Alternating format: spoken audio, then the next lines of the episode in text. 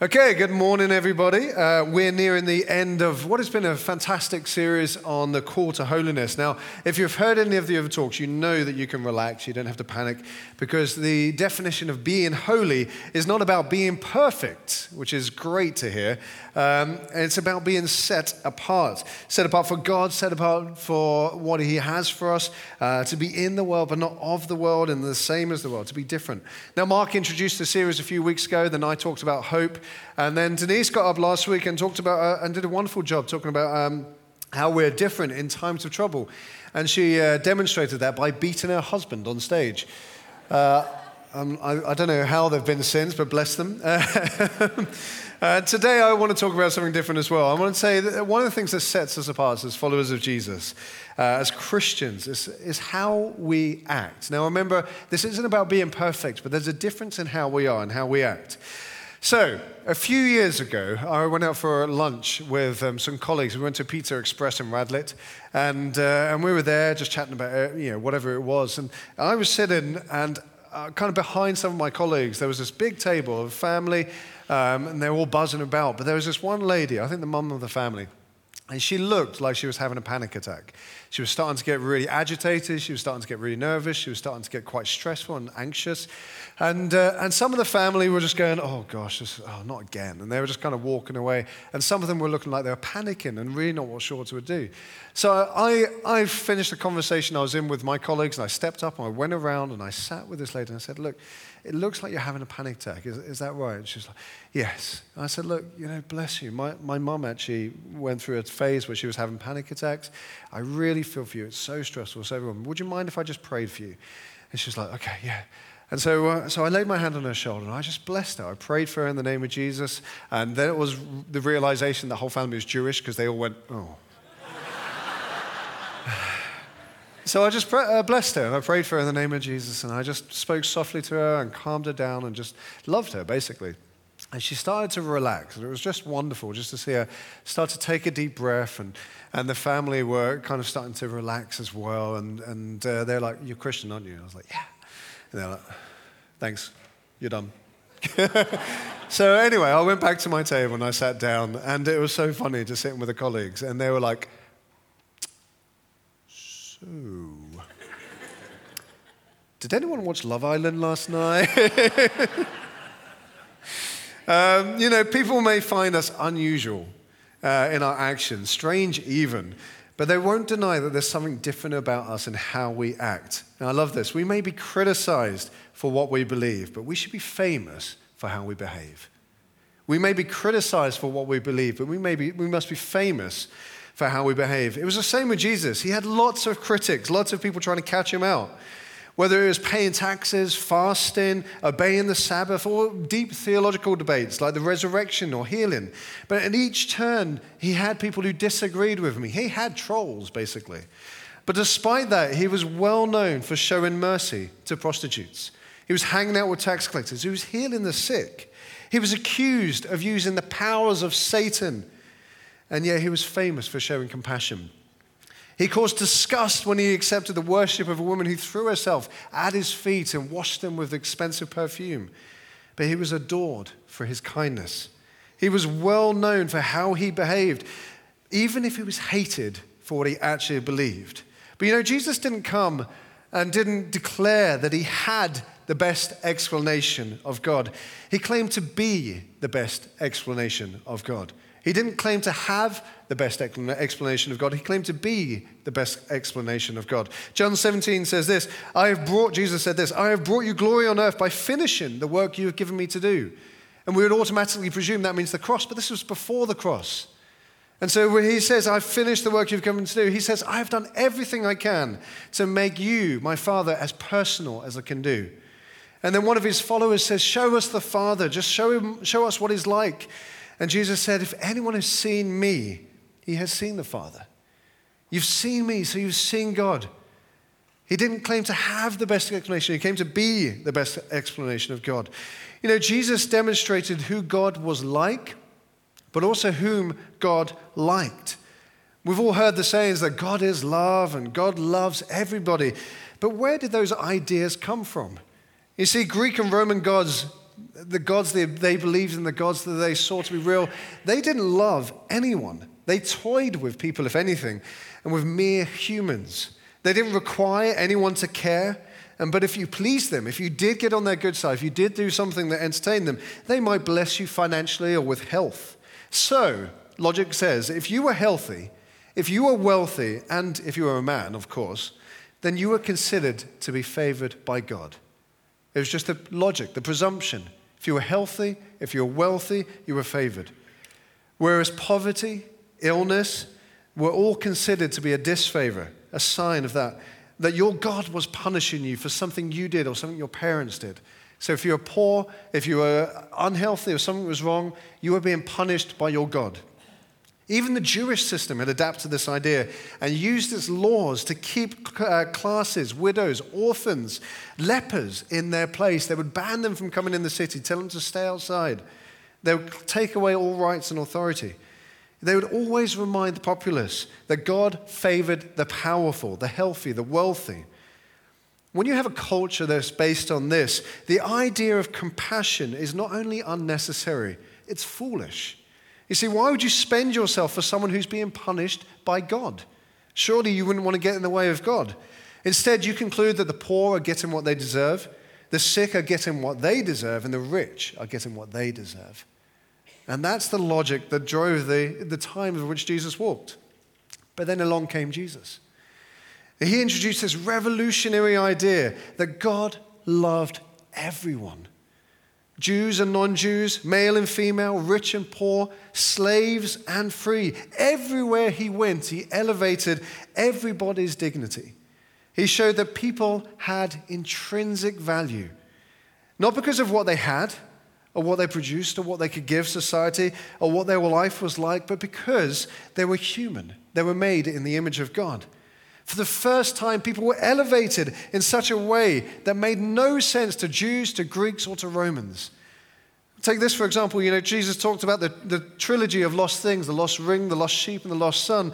And in all of those, he basically says that God goes after the sinners to get them, not to get them back for what they've done, but to win them back. Although he taught on the Sermon of the Mount. And Jesus taught us not to hate our enemies, but to pray for them and do good. And this was where it was first introduced the idea, the radical idea of doing good for someone who may never be able to do good for you. And then also the widow's mite you know, him and his disciples sat in the temple and they watched this long queue of people, all very wealthy, very dressed up. And then in the midst of this queue was an elderly lady, clearly a, a, a impoverished lady, one who was not doing well, bent over and everything. And she was joining this queue. Most people going, oh gosh, she's getting punished by God for something. But Jesus watched her and he watched her approach the, uh, the offering and drop something in. He could barely hear it. And then he turns to his disciples and said, You see that lady? She's the richest one in this temple at this moment. He totally transformed their minds, totally transformed their teaching, their understanding. And this kind of perspective was completely different way of looking. It set him apart, it set us apart from anything we have heard before. But what he taught was nothing compared to what he did, how he acted.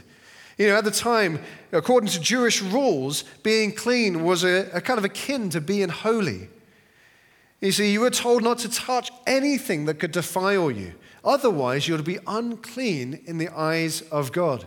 But Jesus comes along and says, No, holy. To be holy is different. To be holy is to get your hands dirty. You see, everyone knew you don't touch sick people, lepers, or the tormented because they were cursed and contagious. But Jesus would touch them. And not only would he not get ill, but they would get well. And what about Matthew, the tax collector? I mean, it was utterly scandalous for Jesus, a rabbi, to come and talk to him. It was scandalous to ask Matthew to follow him. And then it was when he went to, he said, We're going to go to his house with all these dodgy friends. I mean, that's just mental. That's just crazy. Or the centurion, the very person that was punishing, that was making their life hell, the centurion comes to Jesus and asks for a favor that his paralyzed servant would be healed. Jesus doesn't turn away in disgust and say, Well, I'm sorry, but look how you treated my friends. I'm not interested, thanks. He turns to him and he commends him for his faith. and says, Okay, your servant is healed. And that very moment, the servant was healed. And then Samaritan woman at the well. You know, Samaritans were the most disgusted of all people. The Jews and the Samaritans were kind of half related, uh, but the, the Samaritans had kind of intermarried with foreigners and deliberately abandoned and dishonored their family and their faith. They were to be ostracized. They were to be considered defiled. They were despised. They were unclean. We wanted nothing to do with them. And yet Jesus meets the Samaritan woman at the well, the dirty Samaritan woman, the, the thing that anything she touches would be horrible. And he says to her, I want you to drop your Samaritan bucket into your Samaritan well so that I can drink your Samaritan water. No wonder they thought Jesus was mad. You know, talking about Samaritans, Jesus gave an absolute great example of not just who to value, but how to value them. If you've got your Bibles, it'll come up on the screen as well, but if you've got your Bibles on your phone or you've brought them, it's in Luke 10 from verse 30. I can see you all reaching for your Bibles, yes. it's so fun. Uh, I found myself actually drifting back to my paper Bible. Can you believe that? I love my phone, I love the iPad and all those stuff stuff, but actually reading the Bible, I just love picking up that paper Bible. I've gone old school. Um, anyway, side note. Um, okay, so one day a religious expert comes to Jesus and presents him with a question. He says, What must I do to get eternal life? And Jesus says, You're the expert, tell me. And so the expert replies, Well, I guess it's to love God 100% and to love your neighbor as yourself. And Jesus agrees and says, Yep, you got it. Now, if you can do that, you'll be fine. But the expert, this is a bit broad. He doesn't really know if he's succeeding and how he is doing. So he asks a follow up question. He says, Well, okay, just narrow this down slightly for me. Who's my neighbor? And this leads Jesus to tell one of the most famous stories. A man, he says in verse 30, and this is implied to be a fellow Jew, otherwise, the expert wouldn't care. If it was Samaritan or someone else, the expert would have just walked past. This is implied to be a Jew. A Jew was going um, on the floor, sorry, was going down from Jerusalem to Jericho when he was attacked by robbers. They stripped him of his clothes, beat him, and went away, leaving him half dead. A priest happened to be going down the same road, and when he saw the man, he passed by on the other side. So, to a Levite, when he came to the place and saw him, he passed on the other side. You see, this would have been a normal reaction. There was nothing wrong with this, actually, based on what I've just said. For, him, for them to walk across the road to avoid this situation, that's a normal reaction. Everyone's going, Yep, I would have done the same. See, they might have been avoiding the same danger, the robbers that got this guy in the first place, or they might have, might have thought him dead and therefore defiled. So their normal reaction was about keeping safe and clean. But a Samaritan, a defiled, despised, unclean Samaritan, as he traveled, came to where this man was, and when he saw him, he took pity, compassion on him he went to him and bandaged his wounds, pouring on oil and wine. And then he put the man on his own donkey, brought him to an inn, and took care of him. The next day he took out two denarii and gave them to the innkeeper. Look after him, he said, and when I return, I will reimburse you for all the extra expense that you may have. See, it's immediately clear that this Samaritan doesn't react in the same way. Instead, he acts you see, he's not like many of us. His reaction isn't to ignore the man or toss him some change.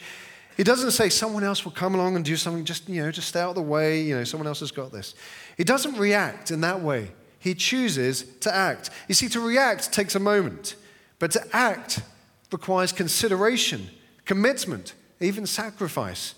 See, he sacrifices, this Samaritan sacrifices his safety and his time. He sacrifices his oil and his wine. That wasn't meant to rhyme, but it's awesome. He sacrifices his donkey and his money. He sacrifices his reputation and the expectation of whether this man will take advantage, let alone pay him back. He doesn't react and walk past, he chooses to act with what he has. You see, it's this point that Jesus asks an absolutely killer question to the expert. He says in verse 36 Which of these three do you think was a neighbor to the man who fell in the hands of the robbers? You see, Jesus redefined the word neighbor from someone who is like you, someone who lives in your neighborhood, someone who's, you know, you can relate to, to someone who has a need that you can meet, But more than that, Jesus does something absolutely astounding. He cleverly redefines the entire question. You see, the expert said, Love God 100% and love your neighbor as yourself. You see, in the, exp- in the story, the religious expert was not the man walking down the street. If it was, this whole story would have been about if you see someone, you know, would you have, comp- would you have pity for a stranger? Would you help? And of course, the answer would have been no. That wouldn't have been the right thing to do. End of story. But you see, Jesus told the story with the expert as a Jew on the floor, which forces the expert to consider how he would like to be treated if he was that one that was beaten up and left for dead. If he came across some bad luck, how would he want someone to react to him? Would he want them to cross the road for their own safety and purity? Or would he want someone to act and tend to him with what they could offer, whoever they are? You see, which one of these was a good neighbor? Was the neighbor, Jesus asked? Verse 37 And the expert grits his teeth and absolutely begrudgingly replies, The one who had mercy on him. See, he can't even bring himself to say the word Samaritan. He's so disgusted, but there's no way of answering the question other than that person. Jesus told him, Go and do likewise. Go and act how you would like to be treated. Treat everybody with the same intrinsic value that you would want. That is absolutely mind blowing for the time. But you know what was wonderful? After three, three and a half years, the disciples really got it. You see, the first problem the church faced, the first thing that they ever encountered as an issue, something to really wrestle with, was the fact that Peter, John, and Andrew, those who spent so much time with Jesus, would not stop taking care of the widows and making sure that everyone had enough food. That was the first problem they encountered. You see, we get it, the guys would say. We get it. You, you want to be clear that nothing is more important than, and nothing is, nothing is below you. You want to be like Jesus. We, desperate, we desperately, desperately need you to teach and preach because you saw Jesus. You're eyewitnesses. Will you stop doing that so you can do the thing that only you can do? It actually says in Acts 6, will you stop waiting on tables and get someone else to do that instead? You see, they had to pry their hands open. After three and a half years of watching Jesus, watching him wash feet and take away any excuse, they finally got it that that was their place to serve, to love, to embrace, to come alongside of anyone and make sure they had everything they need. The great disciples, the great apostles, were forced to stop doing that in order to do the thing that they were called to do. But do we in Vineyard Church in 2018 get that? I mean, a better question would actually be do I get that? Do I understand it? You see, a few of us were at a conference, I think it was last week, I, I can't remember now, um, with Tim Keller. And it was just wonderful to meet him, you know, to see Tim Keller in person. I won't say I met him. Um, I did walk past him, though. Uh, anyway, Tim Keller did this conference on um, great, great preacher about identity in Christ in a gender and sexually fluid world. And a great Christian called Luke, who has chosen celibacy, um, after reading the Bible and making a choice, he chose celibacy and said this amazing thing. He said, If we're calling for sacrifice in a gay person's sexual desires, we must not be hypocritical. We should apply that sacrificial attitude for all areas of life. You see, the Bible tells him that he should sacrifice for holiness, but he wasn't just saying, it's not just that one area, it's every area of my life. For God is worthy, and shouldn't we all do the same? It was in that moment that God just gently whispered into my ear with a megaphone. He said, Richard, if this young man is willing to give up his desires to follow me, what have you given up? I know what you gave up 15 years ago, but what have you given up recently? I grabbed hold of John's hand and I, oh, was sitting next to me and I was like, help me. It was a deep question. It was a hard question. You see, ouch. You see, this is the test. If we react to things, it doesn't cost us. If we ignore someone, we may feel guilty for a moment, or we may give a few pounds and feel like we've done something good. But if we act, it costs us. Like the Good Samaritans, there's sacrifice, there's a cost to play. Now, here's one of the best lists you ever see in a, in a preaching talk, okay? A list of 10 things that it will cost you to follow Jesus. Are you ready for this? This is so exciting. I can see the smile on your faces. All of you got notes out. You're ready. Yeah, this is what I've been waiting for. Okay, and now I'm going to guess for most of you, you're busy people. You have demanding jobs, full of families, full on families, and groups that you've probably committed to. So if you were to act, the first thing it would cost you is your precious time. And time is a precious gift. It's one of the most precious gifts that we have. It's finite, but it's so important. Um, you know, Tara was on the bus to town the other day, and uh, she saw an elderly man get on. He, was, he lives on our road. And uh, she could see that he had Parkinson's disease. It was shaken, but then he was starting to get agitated. And we found out later this thing called Parkinson's freeze. Basically, he's trying to move, but he can't move. And, and so he's just shaking and getting overwhelmed. And most people on the bus were kind of sitting on the other side of the bus, and they were kind of trying to ignore him, or they were just looking really concerned, but no one was doing anything. But you know, Tara got up and she walked across and she sat next to him. She said, Are you okay? And he was able to explain the problem. And, um, and so she said, okay, let's just calm down. Where do you need to go? You go to the doctors? And so Tara basically sacrificed her plans for that day, sacrificed all the things, the shopping, the, the library, all the things that she had planned for that day um, with the kids, and said, okay, we're just going to take this guy to the doctors. And so she accompanied him on the bus, walked with him, and then even made sure he got home. You see, to be a follower of Christ means that we enter into moments where it's going to cost us time, where it's inconvenient but it's the most precious gift you can give.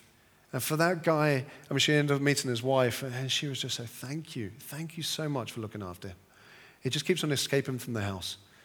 But you brought him home safely. Thank you. it's genuinely. Um, anyway, the second thing it will cost you is energy time, energy. You see, this guy, Jason, was 26 when he shared how his mother had died when he was just 11. The following year, his brother committed suicide leaving just him and his dad. And then his second year of college, his dad killed himself too. Jason said, I just got tired of hurting. I just got tired of hurting. So he started doing drugs. Who wouldn't? Would you pick a better way of comforting yourself after that? He started to do drugs. Drugs meant no job. No job meant homelessness. Jeff, a famous American comedian, was introduced to him and who, by uh, the homeless shelter, um, the boss there. And he said, to, the, the boss basically asked him, he said, Would you lead a small group with Jason and a few other guys? Now, Jeff, a famous comedian, does lots of things, but he felt massively underqualified for this group, massively out of his depth, and absolutely no time. I mean, he was on tour all the time. But he was aware that people just needed a place to gather, a place to belong, someone to speak into their lives. So he said something amazing. I love this. He said, Until you've had three hold your breath and jump moments, you haven't really lived. Ten years on, he's still meeting with that same, well, with a group of guys. Ten years on. And many of those who started with are back on their feet. Many of them are married, and many have Jeff to thank for their very lives. Which relationships do you need to invest in, to put energy into? For some of you, you need to start a connect group and invest in many lives. You never know what's happening below the surface. We need to commit our time, our energy, and our money as well. I'm trying to make these memorable things. On an easier note, this is fantastically easier. Uh, we have 80 youth. Can you believe it? 80 youth in church. Wonderful group of guys. And as of, actually, one of them was um, playing. Um, and as of September, uh, kind of newsflash, we have no youth pastor. And we have an unfinished quality space for the youth. They're in a couple of rooms at the moment. If you want to invest in those 80 youth, give them, just give to the final phase. Commit to it. So we can hire a decent, a quality, a brilliant youth pastor, and so we can complete the work that we began for them. Simple, right? Time, energy, and money. Okay, other things? It will cost you love. Sheryl Sandberg is the COO of Facebook in the States, and she is a renowned author. Now, she lost her husband in 2015. He was upstairs on the treadmill. He, I don't think he had a heart attack or something like that, fell down, broke his head, and just died. And she only found out hours afterwards. And left behind her with her two children. It wrecked her, ruined her. Out of that became this book called Option B, a great book worth reading. And she writes, she writes this. She says, The absolute worst thing that someone can say to you if you've just had something traumatic happen is this let me know if you need anything, okay? It's like the worst thing you could possibly say to someone. I've said it myself so many times, I'm totally guilty of this. But you know what goes through that person's mind? What they think? They say, I don't know what I need. I'm hurting. And even if I did, even if I had the guts to call you, I would probably just be on the other end of the phone crying my eyes out. I have no idea what I need to know it's not okay. And Sheryl says this the best thing you can do for someone is something. Show them love. Drop a meal off. Drop some flowers off. Text the person and say, hey, look, I know you're at work today. I'm round the corner having lunch. If you want to join me, I'm here. If not, that's absolutely fine. It doesn't matter what they say, just offer practical love. The second thing it will cost you is, oh, fifth thing even, is peace. If I preach a good sermon, if I do well, if I please you guys, if you guys are smiling back at me, some of you will come up and give me a prophetic word at the end. I love that. Don't stop doing that. It's amazing.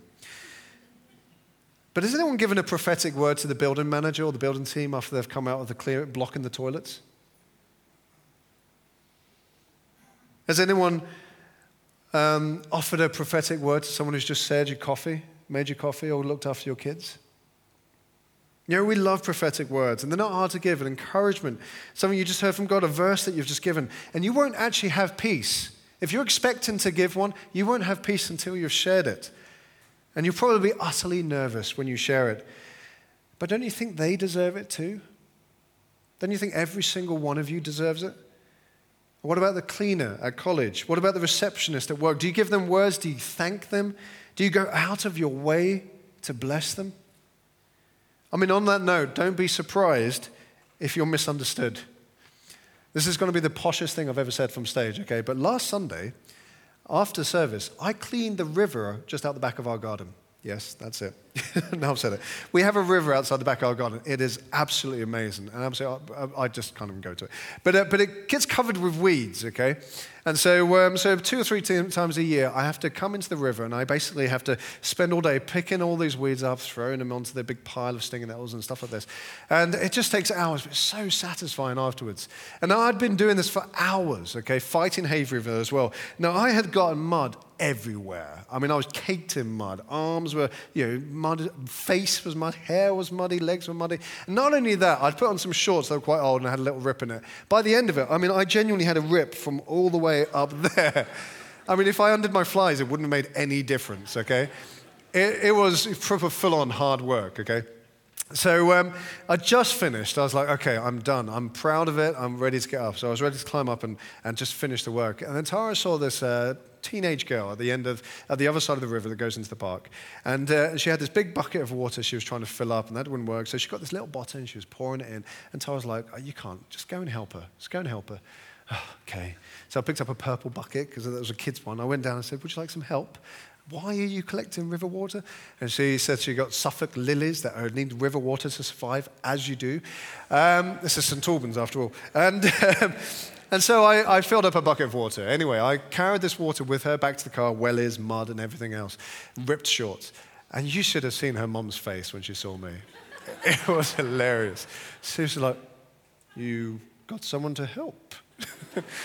anyway, she asked the best question I've ever heard. She says, um, so, uh, look at my ripped shorts and my mud. She goes, um, do, you, uh, do you live in the river?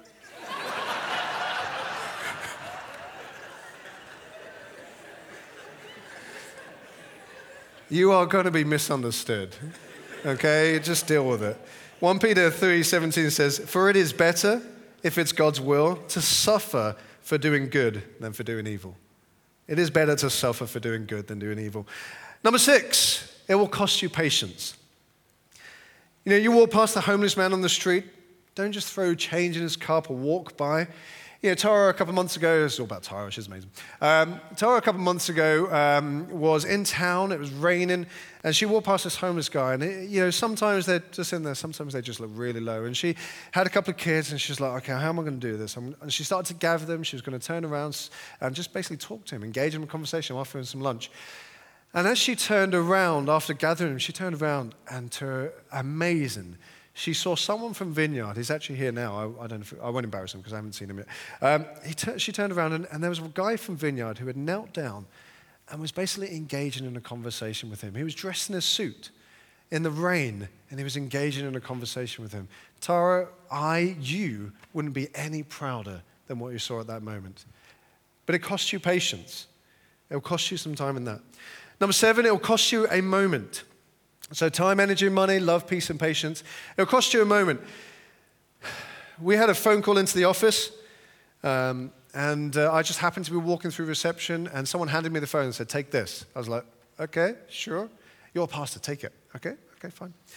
And they handed me the phone, and as they handed me the phone, they said something absolutely devastating. They said, There's a young girl on the other end of the phone who's got something tied around her neck and is about to kill herself. Here's the phone. Thanks.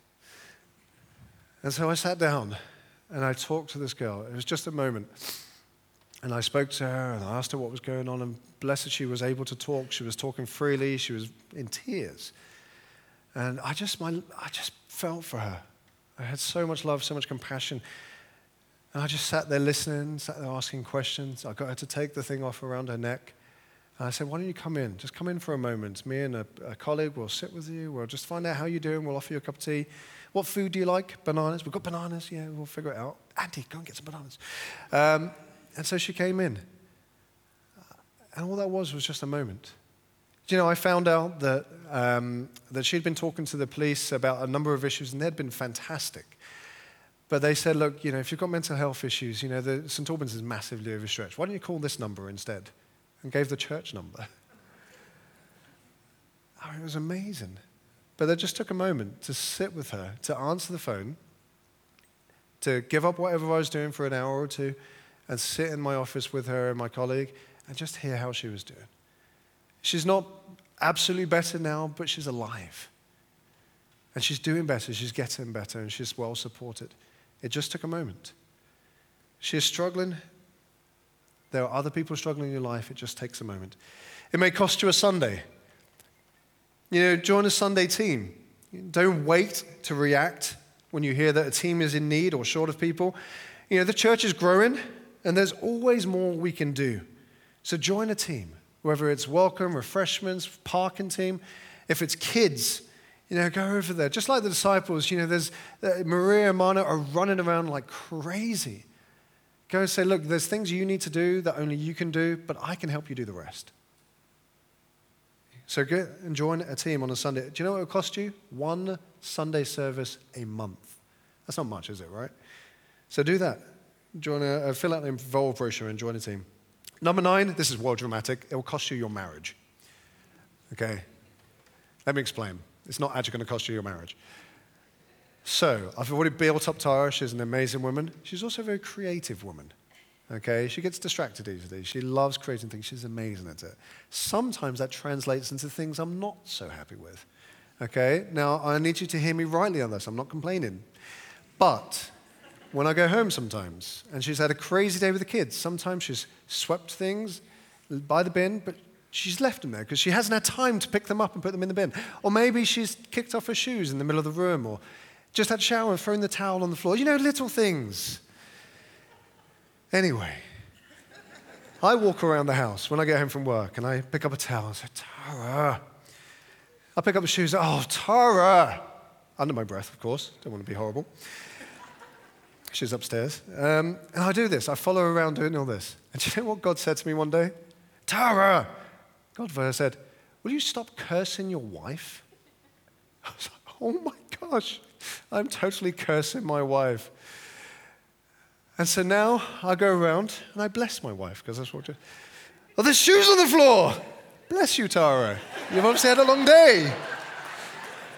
Oh, there's rubbish by the bin. Bless you, Tara. You must have got really busy today. Let me just help you with that. Do you know what? Genuinely, I hadn't told Tara about this, but genuinely, she turned around and said, I feel really blessed recently. It may save your marriage. Okay, and number 10. It may cost you a moment, it may cost you a Sunday, it may cost you your marriage. It will cost you your life. Okay, you see, there are some people that pretty much only you can reach. There are some hands that only you can touch, you can hold, you can comfort. There are some needs that only will resonate with you and you will see and no one else will. Do you know what that means? That means you're not here by accident. You're not here by chance. Don't react like other people and just say, okay, I'm done. I'm, I'm going across the road. I'm avoiding this. I don't want to get clean. I don't want to get out of safety. Act like the Good Samaritan. It will cost you your life, but it's so worth it. Let me give you an example as I come into close. Early Christians, they got it. In the first century, do you know it was not illegal for parents to take their unwanted babies, who they couldn't afford to keep or they didn't want for whatever reason, down by the river in a basket, and the term was expose them. They would leave them there. The actual term was expose their children. That's what it meant. And the reason why it wasn't illegal was because parents weren't killing their children. See, what they were doing is they were leaving them to fate. And if fate would have it that the child survives, then wonderful, so be it. There's obviously a purpose. But if the child froze to death, if the child was eaten by an animal, if the child rolls into the river, or if the child was taken by someone with evil intent, then that's what fate wants. You see, the early Christians didn't react to this. They didn't say, oh, well, someone else will do something about it. That's horrible. Or, I'll pray that the children survive. No. They would go out of their way. They would go to the edge of the forest. They'd go all the way to the up and down the riverbank and rescue these children. They would bring them into their home their small homes, even though they had hardly any room and hardly any food, and they would raise them as if they were their very own child. Why would they do that? Why would they sacrifice their lives, their comfort for someone else? Because they knew that God had done it to them. You see, however good or bad your life has started, at some point you were left to fate. If you were overcome by the elements, the stress, the heaviness of life, so be it. If you were devoured by those around you competing for attention, competing for roles, competing for jobs, so be it. Fate, right? If you fell into trouble or if other people came into your life with evil intent and took advantage of you, so be it. It's fate, right? That's how the world sees it. You had a chance, you wasted it. But God refused to look at things that way. He refused to ignore us. He didn't say, Oh, I hope they survive, or perhaps someone nice will come to them. He didn't react, he decided to act. He came to the ends of the earth to rescue us. He gathered us up and rescued every single one of us from our fate at his own cost, knowing that we can never repay him. What did he sacrifice for us? To raise a child as your own means that someone needs to go without. And this is the amazing thing. His son, Jesus, he chose to give up all that he had access to so that we could have it. He gave us everything that he had so we can have it. And instead, he took our place. He was subjected to the world. He was attacked by many. He was unwanted and unloved and constantly being taken advantage of by others, even to death. You see, that's what makes us different. That's what makes us holy. We don't react to the people's needs, we act like our Father acted towards us. We show our Father's love because the Father showed us his love. He has set us apart to be his children so that anyone who sees us sees the Father. Could the band come back up? While we may be criticized for what we believe, he, Jesus, will be famous for how we behave. Would you guys stand?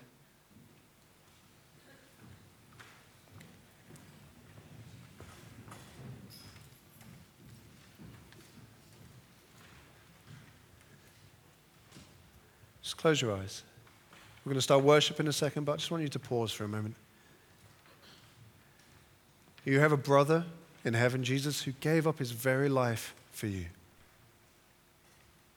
It cost him more than we could ever pay.